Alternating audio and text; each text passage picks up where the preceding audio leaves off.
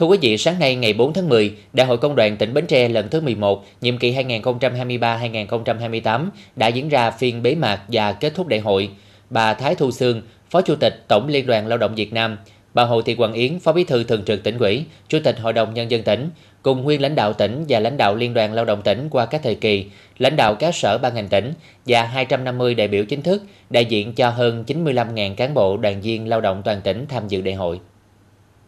Trong nhiệm kỳ qua, công đoàn tỉnh đã có nhiều đổi mới về nội dung, phương thức hoạt động. Công tác chăm lo đại diện bảo vệ quyền, lợi ích chính đáng được tập trung thực hiện kịp thời, thiết thực. Đặc biệt là đã hỗ trợ xây dựng và sửa chữa 112 căn nhà máy ấm công đoàn, máy ấm tình thương, máy ấm nghĩa tình, máy ấm ngành y với số tiền trên 10 tỷ đồng. Bên cạnh đó là hỗ trợ vốn sinh kế cho đoàn viên lao động hộ nghèo cận nghèo. Công tác tuyên truyền và truyền thông công đoàn được tập trung thực hiện với nhiều hình thức phù hợp, kịp thời truyền tải thông tin đến đoàn viên người lao động. Về công tác xây dựng tổ chức công đoàn vững mạnh, tham gia xây dựng đảng và hệ thống chính trị được các cấp công đoàn quan tâm. Trong nhiệm kỳ đã kết nạp được trên 66.000 đoàn viên, thành lập mới 107 công đoàn cơ sở, đã giới thiệu trên 6.000 đoàn viên ưu tú, trong đó kết nạp vào đảng gần 2.900 đảng viên. Công tác bồi dưỡng, nâng cao chuyên môn nghiệp vụ cho đội ngũ cán bộ công đoàn được quan tâm. Công tác nữ công, các hoạt động xã hội, văn hóa nghệ thuật, thể dục thể thao được duy trì, góp phần nâng cao đời sống vật chất tinh thần cho đoàn viên người lao động.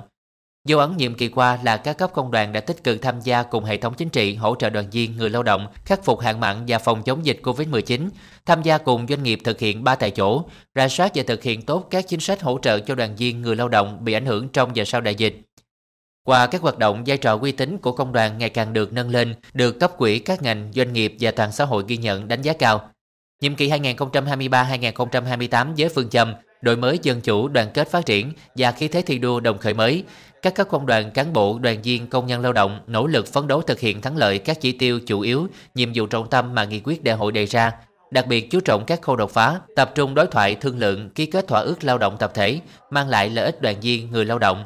thực hiện chương trình hậu phương người lao động, chú trọng xây dựng đội ngũ cán bộ công đoàn luôn ý thức trách nhiệm, tâm quyết, bản lĩnh, đáp ứng yêu cầu nhiệm vụ và tập trung chuyển đổi số toàn diện trong chỉ đạo và điều hành hoạt động công đoàn. Đại hội bầu Ban chấp hành Công đoàn tỉnh khóa mới gồm 34 ủy viên, ông Nguyễn Phúc Linh tái cử chức danh Chủ tịch Liên đoàn Lao động tỉnh nhiệm kỳ 2023-2028 và bầu đoàn đại biểu dự đại hội 13 Công đoàn Việt Nam gồm 11 đại biểu. Dịp này, Ủy ban Nhân dân tỉnh và Ủy ban Mặt trận Tổ quốc Việt Nam tỉnh đã khen thưởng 10 tập thể và 17 cá nhân đạt thành tích tiêu biểu xuất sắc trong xây dựng tổ chức công đoàn vững mạnh nhiệm kỳ 2018-2023. Liên đoàn Lao động tỉnh tặng bằng khen cho 6 tập thể và 10 cá nhân đạt thành tích xuất sắc tiêu biểu trong phong trào thi đua và hoạt động công đoàn nhiệm kỳ qua.